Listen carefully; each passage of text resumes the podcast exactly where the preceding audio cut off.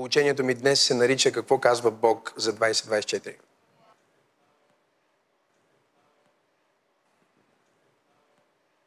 Искам да разберете нещо по отношение на пророческото слово. Библията казва, че никое пророчество не е частна собственост на онзи, който го казва.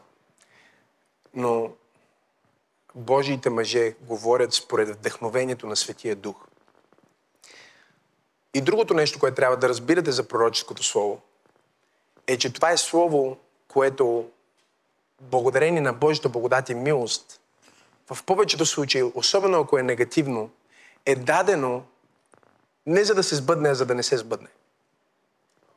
И това е една от причините да не обичам да споделям за неща, негативни неща, които Бог ми показва, че могат да се случат в годината.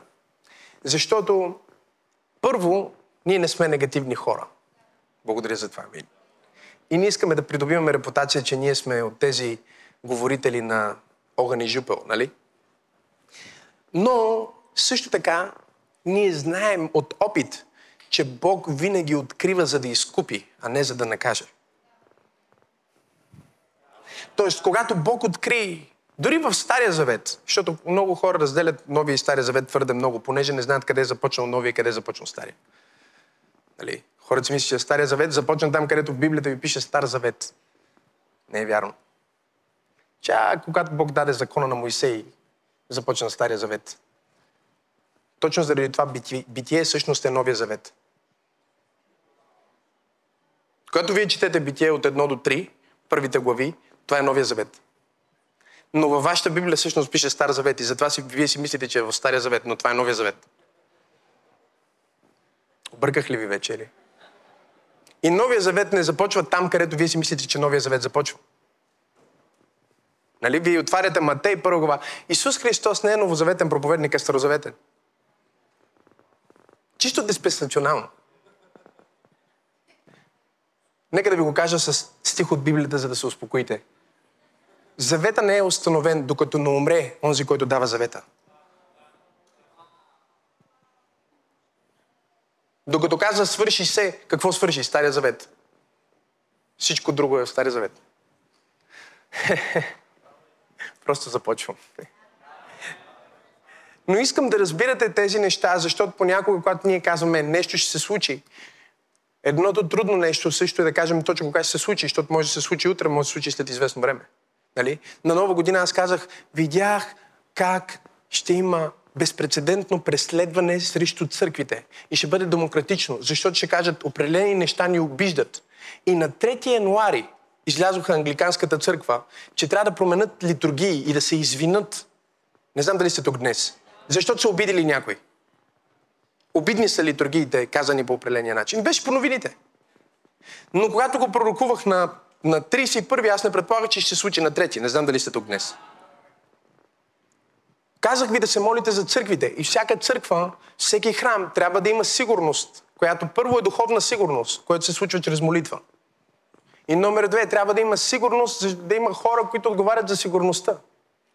Защото ви казвам, че още декември месец, докато се молих за 24, видях как врага беше седнал на една маса и казваше, нека да ударим уязвими места. Нека да ударим църкви. И много трябва да се молим тази година, защото ще има по света, ще видите колко много атентати ще има. Не знам дали сте тук днес.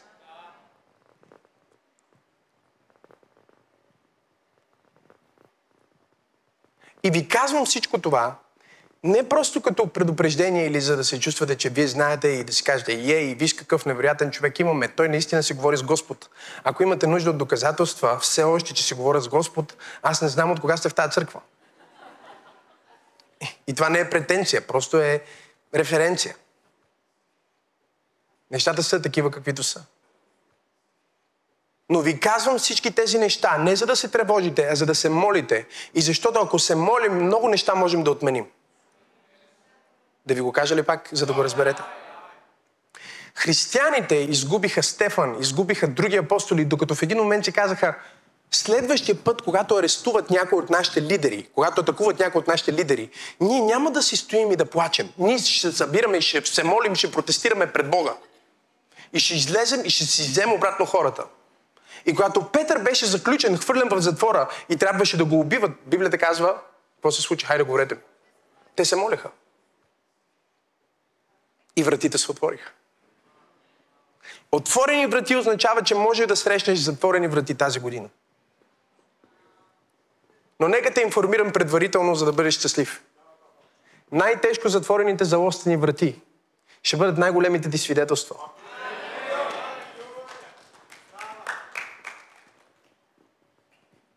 Там ще бъдат най-големите ти свидетелства, защото Бог ще обърне всичко, което врага е имал в предвид за зло срещу теб в твое добро. Така че искам тази година да се движиш към бизнеса ти, като че вратите ще се отворят.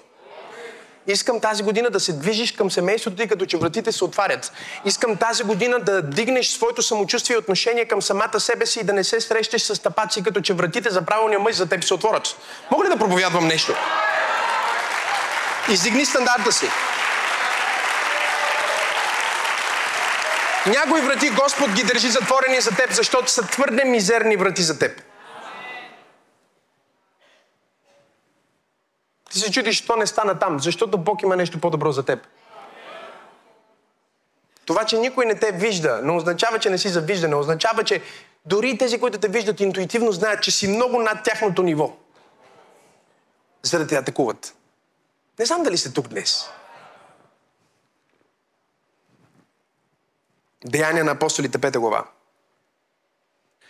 Тогава станаха първосвещеникът и всички, които бяха с него, съставляващи садокейската секта. Сектанти. Разбирате ли, хората са неграмотни по отношение на това какво означава думата секта. Нали? И едно от нещата, които се случи, примерно в държави като България, по време на промяната, когато приватизираха и ограбиха цялата ни нация, медиите пренасочиха вниманието към определени протестантски църкви и ги нарекаха секти за да могат спокойно, докато хората четат във вестниците, че пиеме кръв. Ние пиеме кръв, наистина. И днес ще пиеме кръв.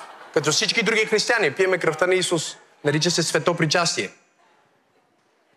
Да, това символизира гроздовия сок. Новия завет.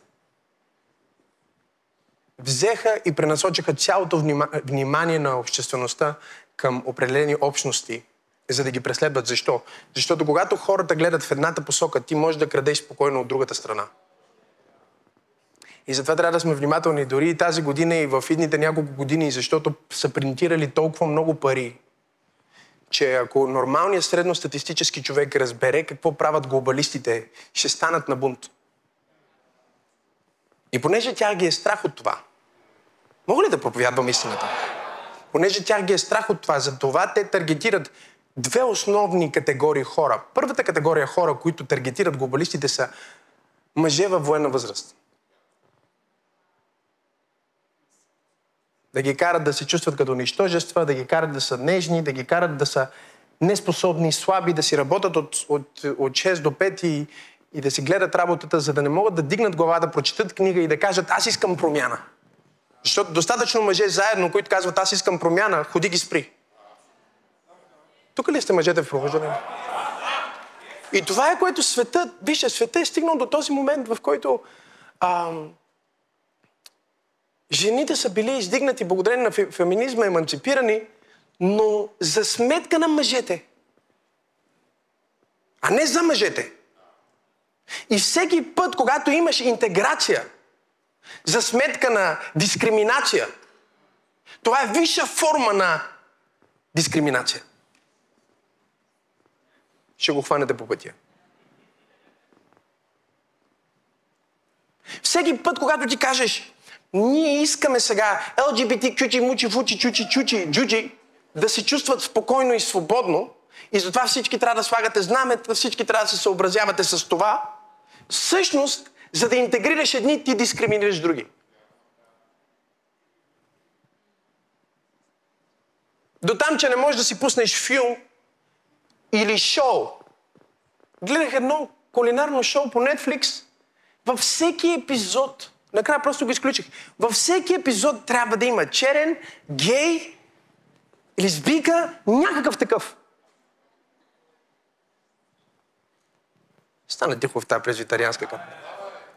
Чуйте много добре. Много е трудно да говориш истината в времето, в което живеем. Има голяма цена. Която тези от нас, които проповядват, знаят и живеят с нея. Но по-голяма е цената да си затворим устите. Защото тогава ще се събудим в ада. Тази година е година, в която врага ще се бори за твоя глас. Да ти отнеме твоя глас. Да те накара да млъкнеш. Защото той знае, че вратите, които Бог е подготвил за теб, са гласово активиращи се врати.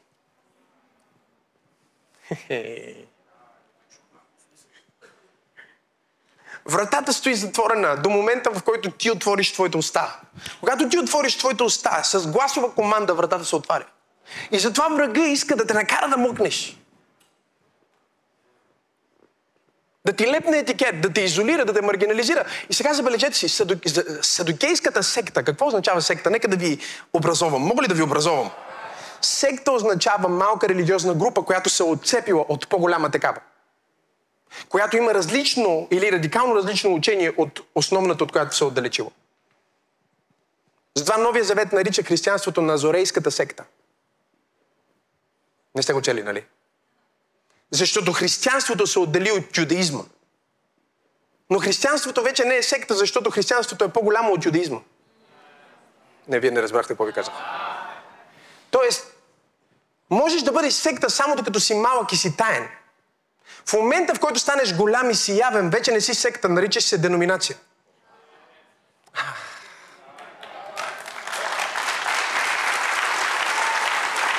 И за мен, за мен, за мен, нека да ви проповядвам истината. За мен, с целия ми респект, който имам към всички християнски деноминации, за мен е странно, когато се опитват да лепнат етикет на протестантизма, като че ние сме секта, защото ние сме една от най-големите деноминации в света.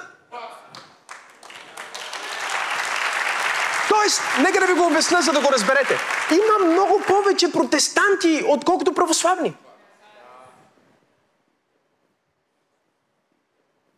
Няма дори да влизам в следващата част на тази дискусия, която е, че ние нямаме различно верою. Тоест, ако ние сме секта и вие сте секта. Садокеите се наричаха юдейска секта, защото фарисеите в юдеизма вярват в Възкресението и по-голямата част от юдеите вярват в Възкресението, че Възкресението е възможно и Възкресението е обещано. И затова фарисеите, които бяха много големи противници на Христос, защото винаги най-големите противници на настоящото движение и съживление са онези, които едно време са били в движение и съживление с Господ. Старата религия винаги преследва новата църква. А, това е от на апостолите. Но те се наричаха Садокейска секта, защото бяха по-малко от фарисеите. И защото фарисеите се бяха съгласили, че в юдаизма вярваме в такова нещо като възкресение, че един ден Месията като дойде, той ще възкресява и ще бъде възкресен. Исус възкръсна. Не Велик ден, но не е проблем да кажете истина възкръсна, нали? Някой казва това само много на Велик ден. Не, не, не, по всяко време. И сега, забележете, сектантите наричат първите християни сектанти и ги вкарат в затвора. Тоест тези, които са били маргинализирани, мога ли да проповядвам? Те сега маргинализират другите. Защо? Защото им вземат членска маса. Мога ли да проповядвам? Защото Бог им даде голямо влияние. Защото големи чудеса се случваха чрез ръцете им. Даже не чрез ръцете им.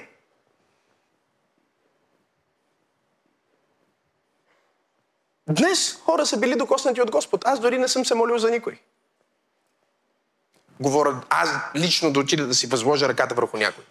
Защо? Защото вече, вече сме деноминация.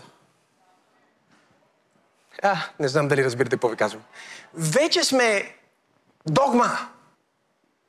И нека да ви кажа, 2024 само ще расте това.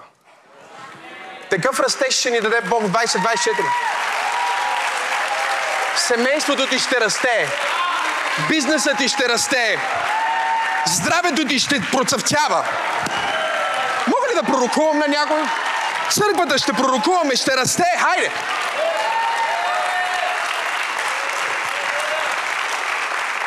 И сега те казват, нека да ги хвърлим в затвора. И вижте какво се случва. Как се хвърлят хора в затвора. Ми е така. Първо ги, първо ги хвърляш и после намираш обвинение. На няколко рапъра казах, направете песен Добре дошли в България, аз ще ви дам темите. Една от темите е това. Където си обвинен и виновен. И всичко ти е взето и след това търсят доказателства.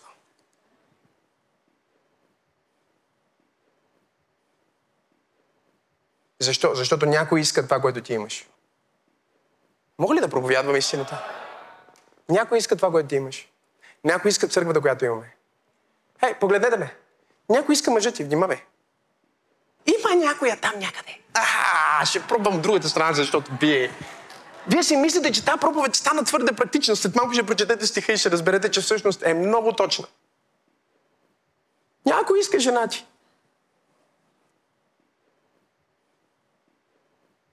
Той се смее. Не е смешно. Има някой там, който ти нямаш планове за децата ти, той прави планове за децата ти. Хайде хора. Ти нямаш планове за бъдещето ти, той си прави планове за теб. В името на Исус аз пророкувам, че тази година ти ще правиш планове за твоя живот и Бог ще прави планове с теб. Аз декларирам, че ти ще правиш планове за живота ти, за здравето ти, за децата ти. Ще правиш тези планове с Бог. И Бог ще мине пред теб и ще отвори врати за теб. И всеки, който иска да ти вземе това, което Бог ти е дал, ще остане с празни ръце. Ръкопляскай, ако вярваш.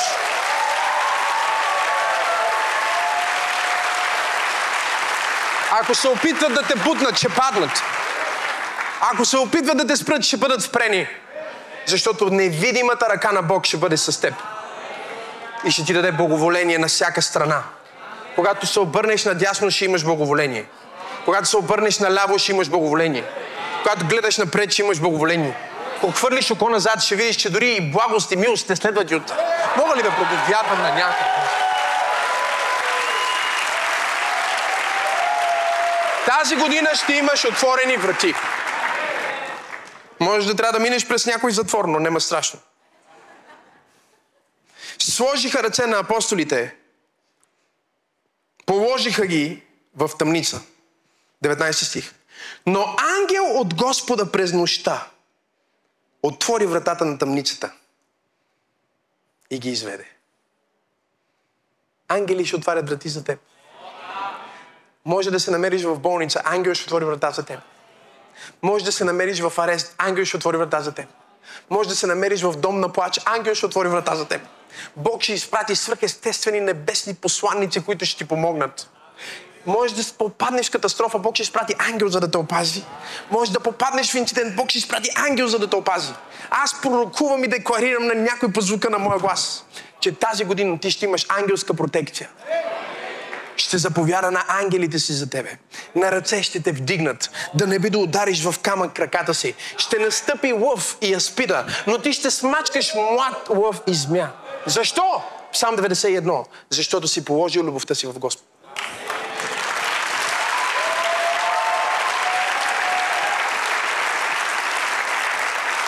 И сега ангела им каза, искам да разберете, ангела им каза в 20 стих, идете, застанете в храма и говорете на людите всички думи на този живот. Добре дошли на църква. В тази църква ние говорим всички думи на този живот. О, ще пробвам тази страна. За да те научим как да живееш добре. Вие забелязали сте, че хората не знаят как да живеят? В училище не ги учат на това. В училище ги подготвят да станат професионални роби. Математика да можеш да смяташ на шефа ти.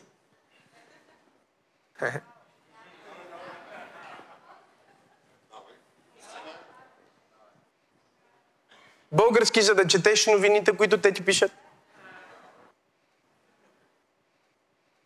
Еде, не. А ти си мислиш, че ти учиш за теб. Не, не, ти учиш за да...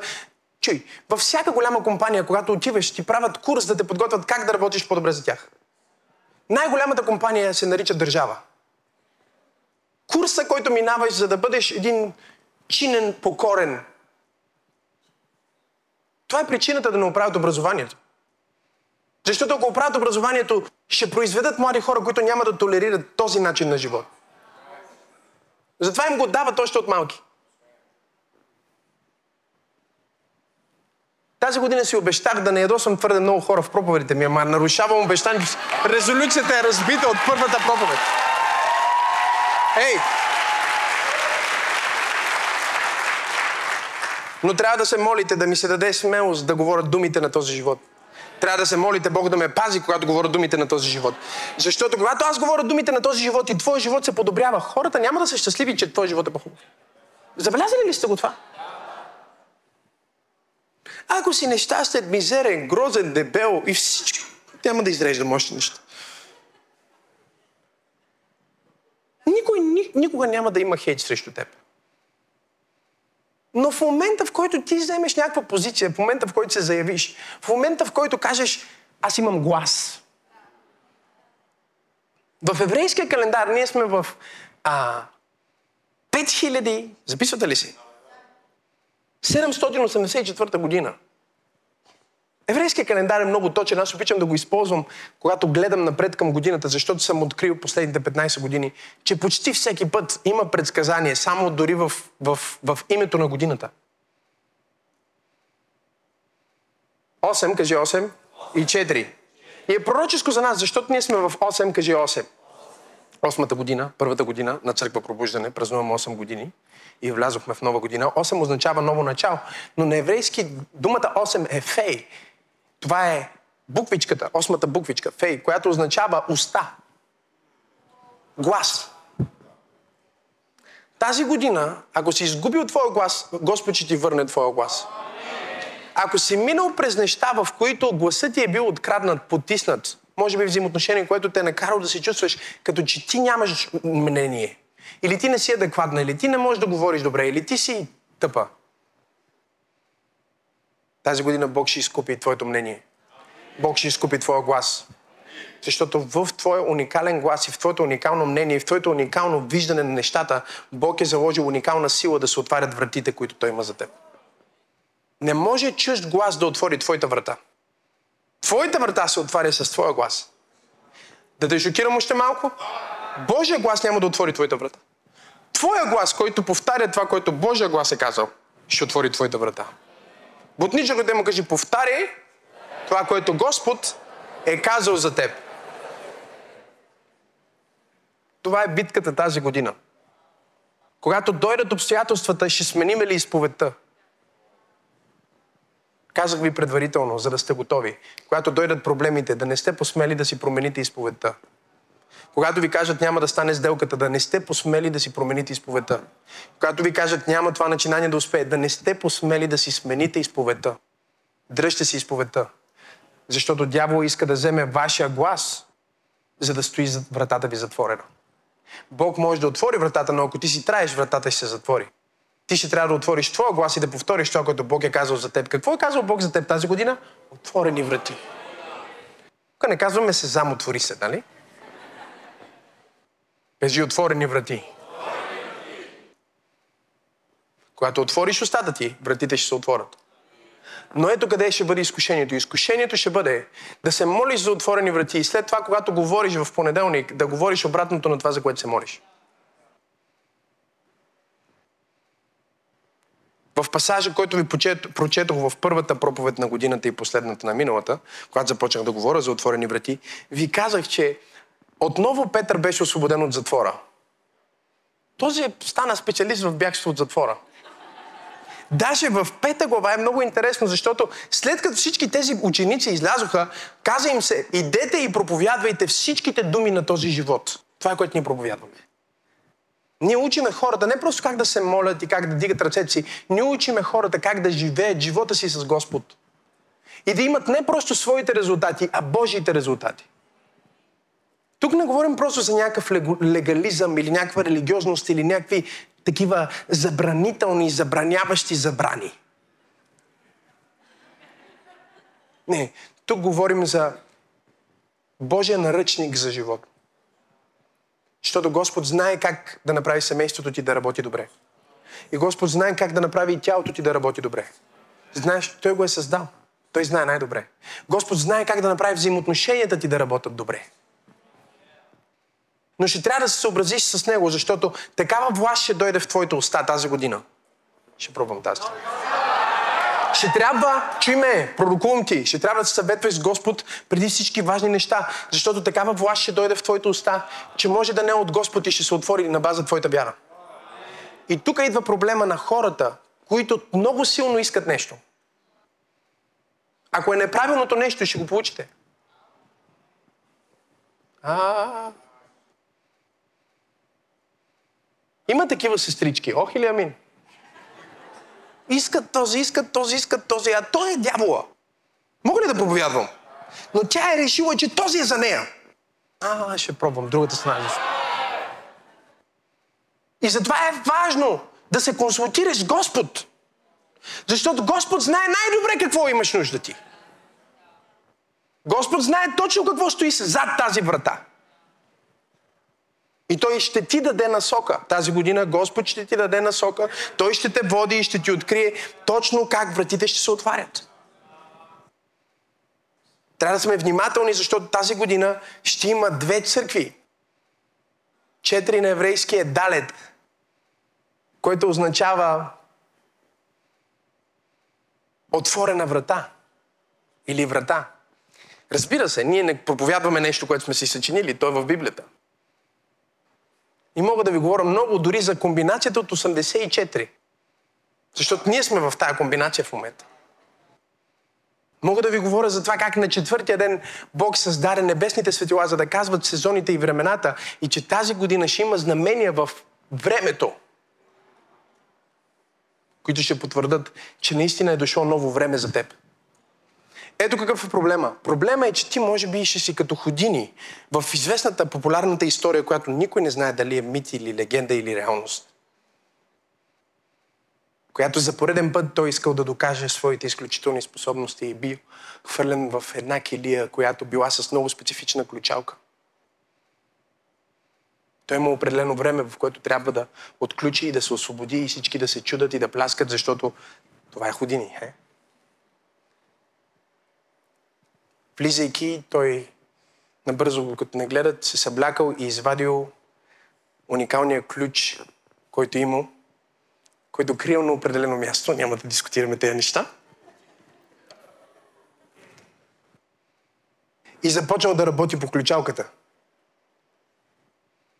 Върти, върти, върти, върти, бута, заключено. Върти, върти, бута, заключено. Опитва пак, опитва пак, опитва пак. В един момент се отказва.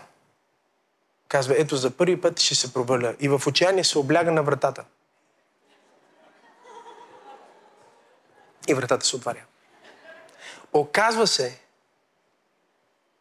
че те са му скроили номер и са му оставили отворена врата. И всеки път, когато той се опитвал да я отключи, всъщност е затварял нещо, което е отворено. Ето какво ще стане с теб тази година. Някои неща, които години наред са били затворени, изведнъж ще станат отворени. Въпросът е дали ти ще действаш както винаги до сега. Ще действаш ли в отчаяние? Ще се отдадеш ли на така научената в психологията заучена безпомощност? Пробвах толкова много пъти и не се получи. Сега защо да пробвам пак? Защото Бог ме е изпратил да ти кажа, че тази година нещата, които са били невъзможни, ще станат лековати за теб. Бог ще отключи ключалката. И чуй ме много добре. Най-голямото чудо при тези апостоли не беше, че излязоха от затвора, че ангел ми се яви, че отидоха да проповядват и че след това същите религиозни садокеи и фарисеи искаха да ги убият. Но не можаха. Защото нищо не могат да убие, докато не си свършиш работата.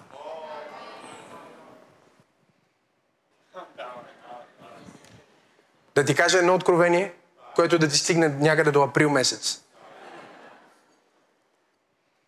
Докато имаш визия, си безсмъртен.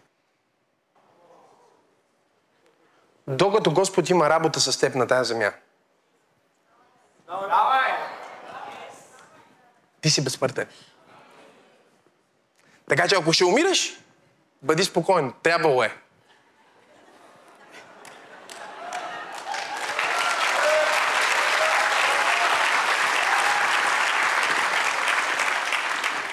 Няма страшно. Каквото и да се случи, помни, докато Господ има работа с теб, ти си безсмъртен. Тези пичове дори не е чудото, че са като безсмъртни. Най-голямото чудо, знаете ли кое? Че на сутринта религиозните пращат целият екип да разберат как така тези, които ние вкарахме в най-дълбоката тъмница, сега ги виждаме в центъра на, в храма, проповядват пак. Те пак проповядват. Как е възможно те да са навън и да проповядват? И отиват за да проверят. И чуйте, оказва се, че вратите са заключени. Е. Има някакъв тип ангели, които ще минат пред теб, ще отворят вратата и когато ти минеш от другата страна, ще затворят.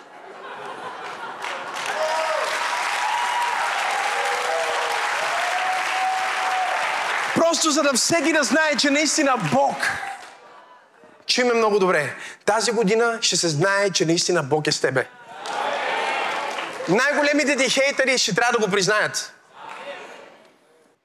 Защото Бог ще се докаже като Бог, който отключва. Бог отключва и след това заключва. Хайде, говорете ми. Отиваш ти на интервю, цак, цак, цак. Не, не търсиме никой, но бам, бам, бам, влизаш. Мога ли да проповядвам? Отива следващия. Затворено, затворено, затворено. Където отидеш, ангел на Господ отваря. Хайде, хора и след тебе затваря. И хората казват, как така за нея работи, а за мен не? Бутни жената до теб, мъжа до теб, кажи, ти си с връзки. Тази година ти ще бъдеш с връзки. Ще бъдеш на места, където хората ще кажат, този има връзки, тази има връзки. Има някакви отношения там. Хиляди ще падат от страната ти. Десетки хиляди от десницата. Но до теб няма да се приближи. Ще бъде като по време на COVID-19. Спокойно работят по ново нещо. Не мисля, че ще излезе в тази година, но ако излезе, ще е към края. И ще знаете, че е било подготвено. Пандемия.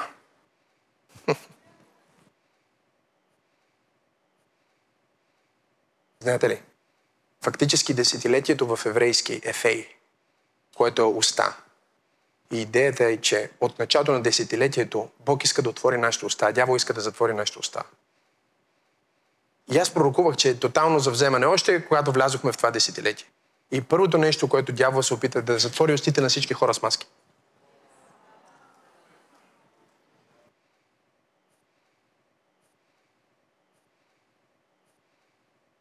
Не може да затвори устите ни. Казах, че няма да може да затвори устата ти. Бог ще сложи песен на радост в устата ти. Бог ще сложи свидетелство в устата ти. Ще бъде изключително. Ще бъдеш като Петър, който излезе от затвора, ангел отвори вратата за него и той си мислеше, че сънува. 20-24 ще си мислиш, че сънуваш. Ще подписваш договора и ще се пляскаш сам себе си, ще кажеш, наистина ли това, което толкова много време се опитвах да го направя, не ставаше и сега просто се случва? Да. Защото това е година на какво? Говорете ми на какво е? Чуйте ме, не отворена врата, а отворени врати. Тази година ще се видят двете църкви, защото четири далет може да символизира две неща. Едното е беден човек, което е църквата от Лаудикия. Разликата между църквата в Филаделфия и Лаудикия, за които ни се дава в Словото, че в единия случай Исус казва, ето, аз, който държа ключовете на църквата Филаделфия, отварям врати за теб, които никой не може да затвори. Амин. Думата Филаделфия означава братска любов. И Бог казва, има църква, в която ще е пълна с любов. Не само към Господ, но един към друг. И в тази църква ще дам отворени врати. Има друга църква, която изглежда добре, но се нарича Лавдикия. И там ние виждаме Христос от другата страна на вратата. И в Откровението се казва, че той хлопа на вратата и чака някой да му отвори. И ако му отвори, ще вечеря с теб. Тоест, в един случай той казва, аз ти давам отворена врата. В другия случай той хлопа на твоята врата. Защото най-важните врати, които могат да се отворят за теб тази година, не са в пространството на живота ти, а са в теб самия. Питай човекът да му кажи, отворен ли си за отворени врати? А, питай човек от другата страна, защо този, този беше твърде нехаризматичен. Питай другия, питай го. Отворен ли си за отворени врати? Отворен ли си? Отворен ли си? Отворен ли си или затворен? Отворен или затворен? Говорите, отворен или затворен? Отворен или затворен? Умът ти отворен ли или затворен? Какво значи затворен? Затворен значи, пробвахме го, това не става. Ние сме в България, не може. Други хора преди нас. Много хора ще са се провалили в това, което ще се отвори за теб. Защото не е било тяхната врата. Няма нищо общо. Даже понякога хората си мислят, че те се съревновават с теб. Те всъщност се съревновават с Господ. Не казвам, че ти си Господ. За всички, които обичат да режат моите проповеди и да казват неща, които не казвам. Просто казвам, че Господ те прави теб. Така ли я говорим? Господ те прави. И някой се опитва да репликира това, което стана в твоя живот. Как ще го репликира? Някой казва, аз съм следващия Максим Асенов. Аз се скъсвам от смях. Как ти, който казваш, че ти си следващия, можеш да го кажеш на мен, който явно аз съм настоящия. И дори аз, като настоящия, мога да кажа, че аз не се направих това, което съм днес.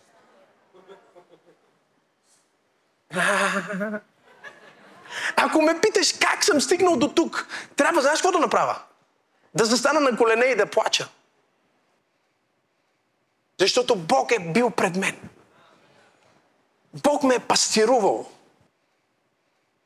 Бог е бил моя пастир и Той е отварял врати за мен, които, когато ги разказвам после на хората, никой не ми вярва, освен хора, които също са видели врати от Господ отворени за тях.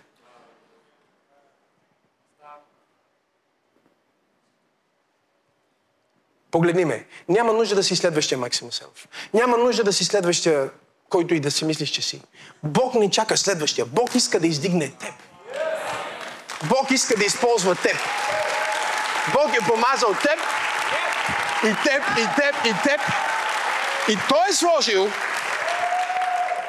кода към твоята врата в твоя глас. Но вратите са първо къде? В теб. Те са в твоята глава, хайде говорете ми. Те са в твоето сърце, хайде аз се опитам да проповядам. Защо Петър и Йоан бяха хвърлени? Йоан, който пише откровението, от което четем за отворени врати, защо е хвърлен, заточен на остров Патмос? За да му отнемат неговия глас. За да му отнемат неговия глас, да няма как да проповядва, да няма как да говори. Защо? Защото в проповедта ни се съдържат всичките думи на този живот. А, Знаеш ли какво значи всичките думи на този живот? Значи, че без тези думи няма живот, който да живееш. Ти не си знаел, че тази година ще имаш отворени врати. Ти не си знаел, че Бог ще те използва. Ти не си знаел, че не трябва да бъдеш като някой, трябва да бъдеш като себе си, докато не си чул тези думи в нарицанието, което аз съм дал. И в това нарицание Бог е дал битие на, ново, на новия ти живот. Ново начало. Няма как да знаеш, докато някой не ти каже. Или някой не ти покаже. И затова в Еклесиаст се казва, всичко, което е било, всичко, което има битие, е било наречен. Всичко, което съществува, е било наречено. Ако не е наречено, не съществува. И затова ние проповядваме всичките думи на този живот, защото изявявайки всичките думи на този живот, ние наричаме какъв ще бъде твой живот. Ах, Исусе Христе. Ние наричаме, че твой живот ще бъде здрав, благословен, различен, помазан, изпълнен с благодат и милост. Това не беше опция преди, но вече като сме го нарекли, това е твоето битие и житие. Ръкопляскай, ако вярваш. Хайде пробуждане! Проповядваме всичките думи на този живот. Някой казва, защо говорите толкова много за взаимоотношения? Защото говорим всичките думи на този живот. Друг казва, защо говорите толкова много за финанси? Защото говорим за всичките думи на този живот. Един човек вика, аз не слушам твоите проповеди, защото ти говори само за пари. Викам, колко проповеди си слушам?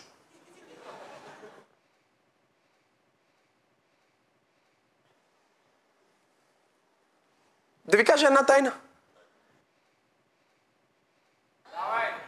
Говоря точно толкова за пари, колкото за всяка друга важна област от живота ти.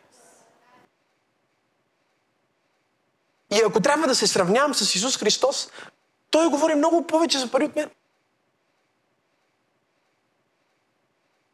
Защото всичките му примери бяха с монетки, с таланти, с парички, с... Не сте чели Евангелията, бай. Ние не сме призовани да бъдем просто религия. Ние не сме призовани просто да бъдем още една група хора, които се събират и се кръстат и правят някакви ритуали, които дори не знаят защо ги правят. Ние сме се събрали за да чуем всичките думи на този живот. Да вземем всичките думи на този живот и да живеем този живот с вяра в Сина на Бога с сила от Бога, с благодат от Бога, с благословение от Бога, с брати и сестри, които са ни гръб. Имам ли брати и сестри? Имам ли гръб? Имам ли деца? Имам ли духовни деца? Имам ли хора, които са зад, зад мен и с мен? Ние проповядваме всичките думи на този живот.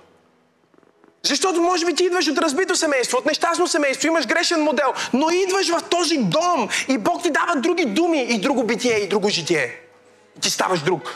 Защото имаш друг живот. Други думи са ти казани. Тази година най-важната врата е ето тази врата.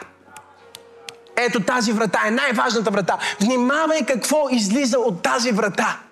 Чуваш ли какво ти казвам? Внимавай какво излиза от тази врата, защото това ще бъде портала от невидимото към видимото. Акъмън си го казал, след малко стана. Така че не дей да казваш неща, които не искаш да ти се случват.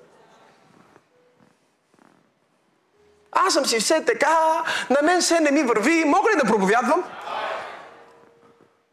Всичко, което слагай след аз съм, е пророчество за твоето бъдеще. Така че вместо да казваш, аз съм такава, аз съм, но такава, аз не мога, аз не знам, ами на мен все такива мъже ми се дават. Хайде, говорете ми, мога ли да проявявам? Аз се попадам на такива, мен се ме прецакват, аз съм си малко по-задръстен, аз съм си малко по-разсеяна. Спри да говориш такива неща за себе си и започни да казваш това, което Бог казва за теб. Защото всичко, което е намерило нарицание, всичко, което е намерило име, е намерило битие. Аз говоря живот върху теб. Аз говоря живот. Погледнете ме. Може ли това да е пророчество за всички над 30? Не защото не е за другите, които са под 30. Просто те няма да го разберат и да го приемат. Нека да го дам на тези, които сте само над 30. Всяка кост в тялото ви ще бъде благословена. Всяка клетка в тялото ви ще бъде здрава. Всеки косъм на главата ви. Дай му слава, ако вярваш. Аз говоря живот. Нов живот. Сега, вижте, хората, които не скачат и не стават, те просто нямат 30. Те не знаят какво става тук. Всичко, което е намерило име, е намерило битие. Питай човек от теб какво е твоето име. Как се наричаш? Какъв се наричаш? Кажи му, думите ти са портал към друго измерение. Към живота, който все още нямаш. Бог ми каза, кажи на църква пробуждане, че понякога аз отварям врати за тях, но с устите си затварят вратите си. Така че ако искаш вратата ти да стои отворена, понякога трябва да си затвориш устата. Точно когато си мислиш, че няма да стане, не го вокализирай. Не, не ти казвам да не го мислиш, защото знаеме, че така мислиш. Не ти казвам да не го мислиш въобще, не, не казвам да не прекосява съзнанието ти. Просто ти казвам, следващия път, когато си казваш, май няма да стане, затваря си устата. Понякога, за да си отвориш вратата, трябва да си затвориш устата. И понякога, за да си отвориш вратата, трябва да си отвориш устата. Но не е това просто какво правиш с устата си, а е на кого си починил устата си.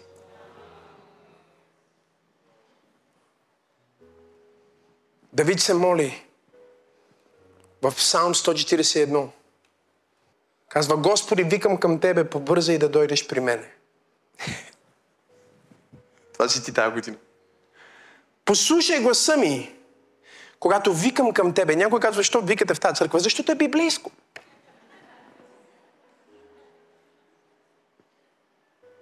Защото живота винаги е свързан с вик. Живота не е свързан с шепот и само с дишане. Когато сина ми се роди, беше секцио, не искаше да излиза, Накрая една от там, главната сестра, защото аз трябваше да реже пъпната връв, искаше да ме изгони от а, операционната. Защото аз стоя с ножицата и чакам. И нещо не се получава там. Пастор Тери стои, аз виждам, бях в пост. 21 дни пост. Добре, че бях в пост. Виждам всичко, което се вижда. Не знам дали сте тук днес. И те бъркат, опитват, не могат да го изкарат. Той се беше хванал толкова здраво за майка си този, че не иска да излезе там. Стои. И сестрата стои. Господине! Не виждате ли, че няма да режете пък Излезте, вижте, че има осложнение.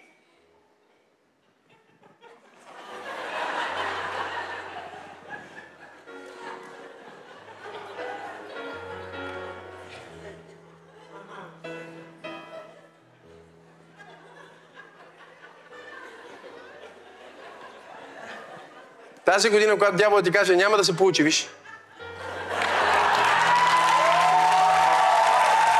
Не мърдам!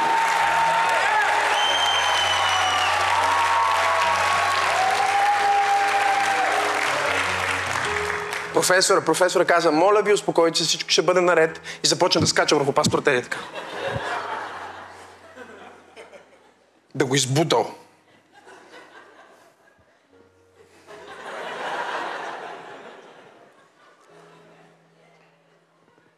И го изважда накрая, нали? Държи го така и човека си трае. Той сигурно е спал. И докато мълчеше, всички ни обзе страх. Защото живота се асоциира с вик. Дошъл си с вик на тази земя. Бог иска да живееш с вик. И Бог иска дори когато свършваш, да не свършиш. Да свършиш.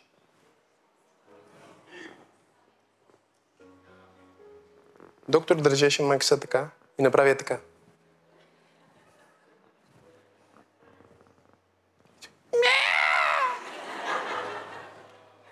Всички станахме щастливи и спокойни. Защото вика е доказателството за живота.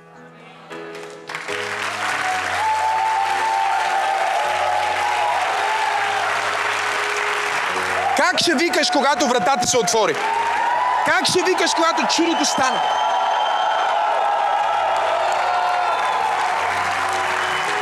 Сега ти казваш, аз ще изчакам нещата да се получат, тогава ще викам. Бог казва, викай за да се получат.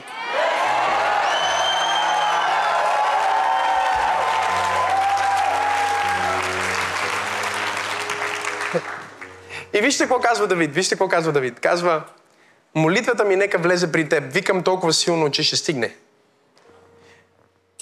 Като тамян. От тази страна викам, от другата страна е тамян. Не дай да търсиш мистичното в видимото. То е свръхестествено. Вдигането на ръцете ми нека бъде като вечерна жертва. Хората викат, абе, тази църква хората си дигат ръцете. Що дигате ръцете? За слава на Бог. Че можем да си дигнем ръцете.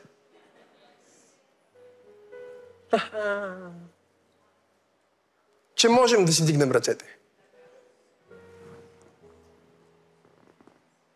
Има хора, не могат да си дигнат, не могат да си мърдат ръката.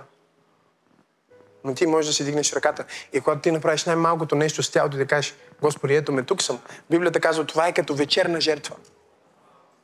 Господ приема това като дарение от теб. Защото Господ знае, че може би в момента те боли нещо или нещо не ти е комфортно и пастора е надъхан. Ти не си надъхан. Но въпреки това дигаш ръката си и Бог казва, това е жертва. И аз приемам тази жертва. Когато дигаш ръката ти, когато всичко е окей в живота ти, няма такава стойност, каквато когато дигаш ръцете ти, когато нищо не е окей в живота ти.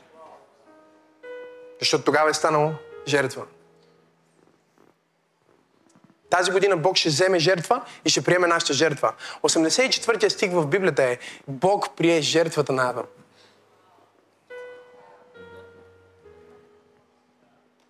Осемдесет я стих в Новия Завет е и те оставиха, пожертваха мрежите си и го последваха. Тази година Бог казва, има неща, които ще трябва да пуснеш, за да хванеш. Има неща, които ти трябва да жертваш, за да получиш. Но когато ти жертваш, не дай да си мислиш, че аз не виждам. Аз виждам, аз знам и аз ще те възнаградя на база твоята жертва. Господи, казва Давид, постави стража на устата ми. Чуйте, пази вратата на устните ми. Давид казва, всички тези врати, които се отварят за мен, ако аз отворя тази врата в грешната посока, всичко започва да се затваря. И казва, Боже, пази вратата на устните ми. Да не кажа клюка. Мога ли да проповядвам? Да не кажа лъжа, да не кажа неверно, да не кажа негативно. Просто пази ме, моля те, пази ме от собствената ми сила. Страх ме от тази сила. Че вратата на устата ми определя вратите в живота ми. И Бог казва, тази година изпита ще бъде като четвърто царе, четвърта глава. 20, 24, 4, 4, всичко върви на 4, нали? Четвърто царе, четвърта глава, казва, че имаше една сунамка, която получи отворена врата в себе си, отворена отроба и зачена и роди. Защото не можеше да ражда и пророка я благослови и тя зачена и роди до година. Някой ще зачене тази година. Някое семейство, което не е могло да има, ще има тази година. И вижте какво се случва сега. Немисленото се случва, не трагедията се случва. Тази жена един ден, детето, което вече е пораснало, според повечето библейски изследователи, е, наближава вече някаква тинейджърска възраст. Един ден просто се прибрал вкъщи и казал, главата ми, главата ми умира. И сега жената си казва, аз дори не исках това благословение от Господ. Господ ми го даде, сега ми го взема. Отивам обратно да говоря с този пророк, който се помоли за мен да имам дете. И тя тръгна към пророка и по пътя я спират хора. И я питат, всичко наред ли е с теб?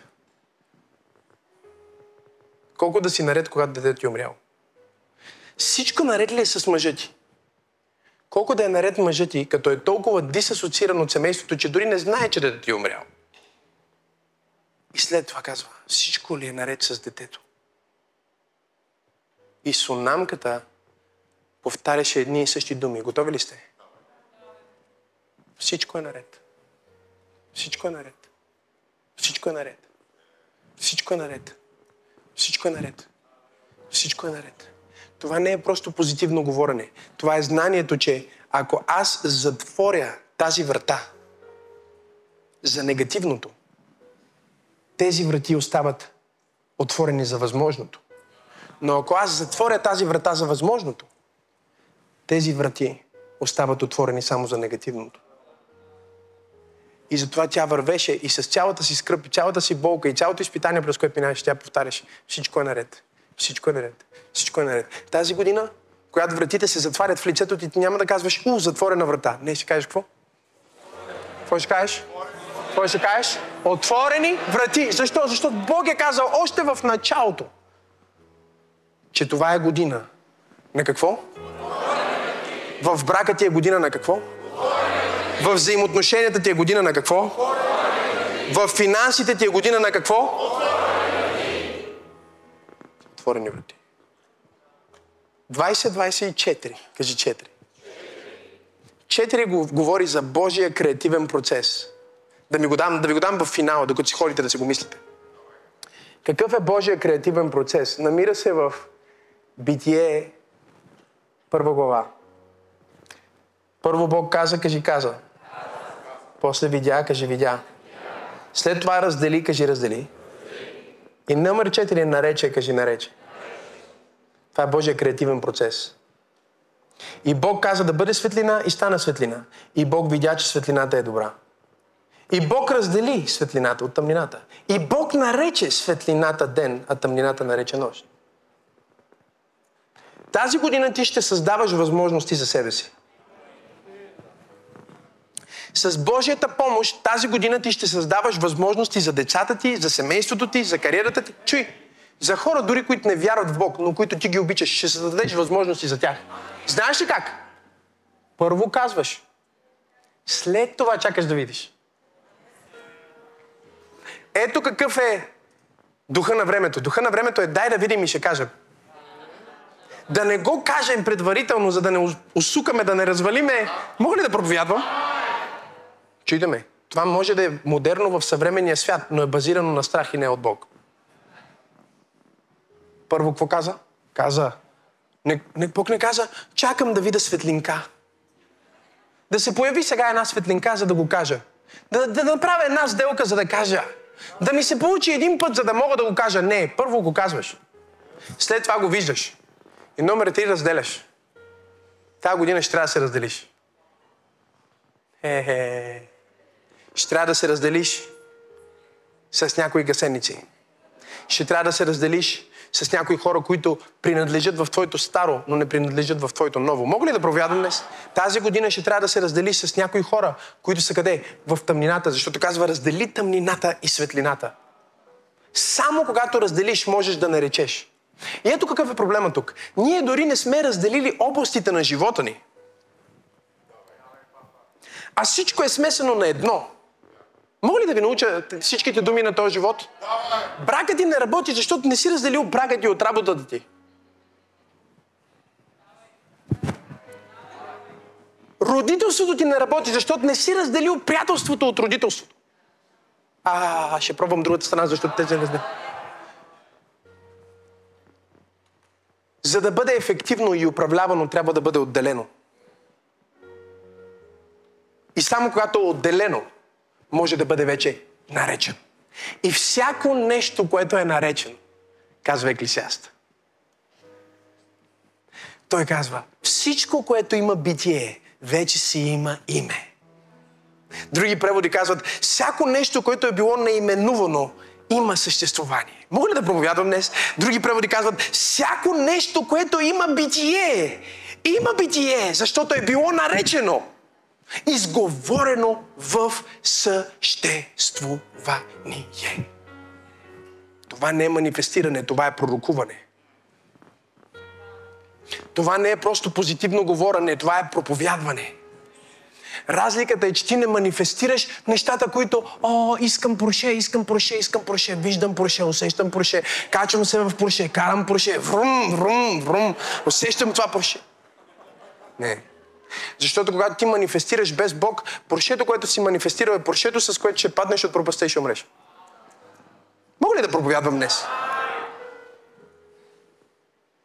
Защото не разбираш, че желанието също е врата. Но може да е врата за Бог или за дявол. Затова Бог каза на Каин, грехът стои къде?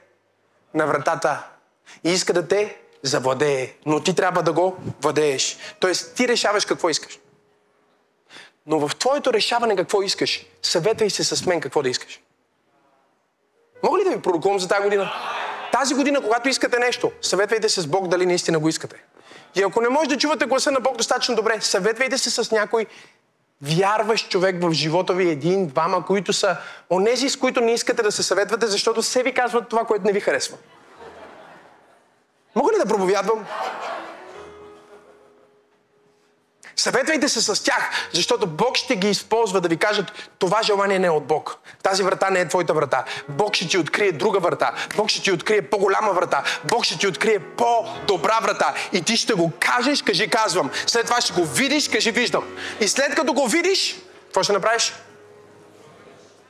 Знаеш ли какво означава да го разделиш? Означава да кажеш, това, което ще живея с Бог тази година, няма нищо общо с това, което съм живял с Бог миналата година. Благословението, което ще видя тази година, няма нищо общо с благословението от миналата година. Мога ли да проповядвам? Нивата, в които ще отида тази година, няма нищо общо с нивата, които съм бил до този момент. Имам ли пет човека в църквата днес? Извикай, отворени врати.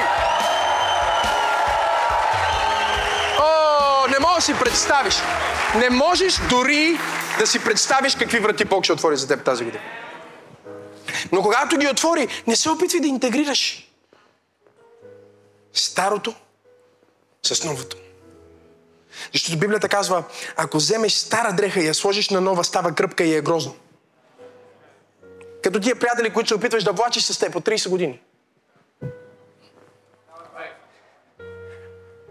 Ако имах майка, щях да го дропна, ама нямам такъв.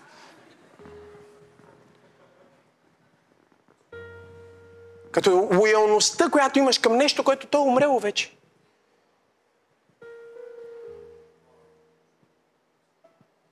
Чуй ме. Всяко нещо има своята резонансна частота. Дори мъртвото тяло резонира на там 150 точки или нещо такова. Има резонанс. Излучва. И когато смесиш различни неща, понякога могат да са добри, но се нулират. Затова в Бог, когато ги в Стария Завет, проповядвах тия неща в нов театър. Чувствам се, че се едно права а, back to the future малко. Нали, някакво пътуване във времето ми се случва в момента. Бог им каза да не смесваш лен с вълна. И ти четеш Библията и си кажеш, каква е тази глупост? Защо да не смесваш лен с вълна? Защото днес учените казват, че резонанса на лена е 5000. Резонанса на вълната е 5000. Излучва.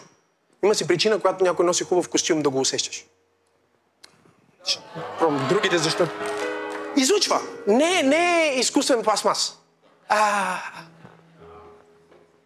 но дори когато смесиш две добри неща, лен и вълна, те се нулират взаимно. И резонансът ти става по-слаб от на мъртъв човек. Затова Исус каза, не се опитвайте да сложите ново вино в стари мехове.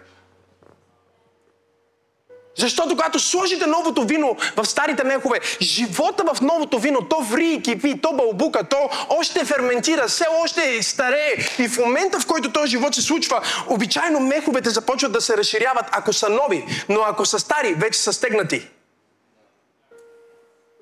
Опитваш ли се да помогнеш на хора, които вече са затворени? Те са стигнали до, както казва един мой приятел, своята достатъчност. Всеки човек има различна достатъчност. И Бог ме е изпратил да проповядвам на някой под звука на моя глас, за да ти кажа, че Той ще ти даде нова достатъчност. Но Той няма да прави ново вино в стари мехове. Той няма да интегрира твоето минало с твоето настояще и твоето бъдеще. Бог казва, днес аз тегля свръхестествена черта. Днес аз правя свръхестествена разлика. Днес аз ти давам нов живот, нови врати, нови възможности. Дай му 10 секунди слава, ако вярваш.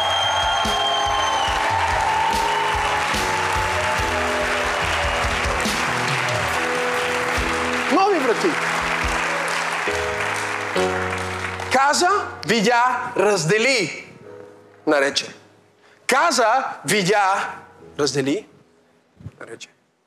Каза, след това видя това, което каза. След това отдели това, което каза от това, което беше там. И го нарече. И веднъж наречен благословен. Това е твоето битие. Казах ви го в миналата проповед.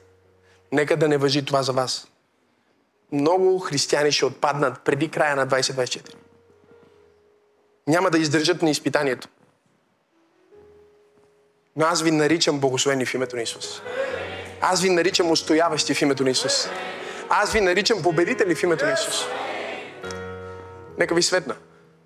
Колкото и да ви наричам цяла вечер,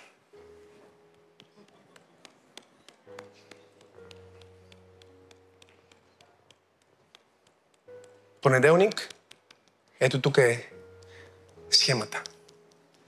Тук е саботажа и тук е благословението. Повтори това, което си чул в понеделник. Отиди на работа и кажи, отворени врати. Абе, Мими, как така да се получи? Вижте, тази година за мен, така го усещам, все врати ще ми се отварят. Където и да отида, просто само гледам, казвам, бум, отваря се, отваря се, отваря се. Вярвам, че това послание ви е докоснало и вдъхновило да откриете вярата и силата, която Творецът е заложил в вас. Можете да ни подкрепите, като сканирате QR кода, който е в момента на екрана и като ни последвате във всички социални мрежи. Ще се радваме да ви видим някой път на живо в Църква Пробуждане, а до тогава можете да бъдете информирани за всичко, което се случва на awakening.bg.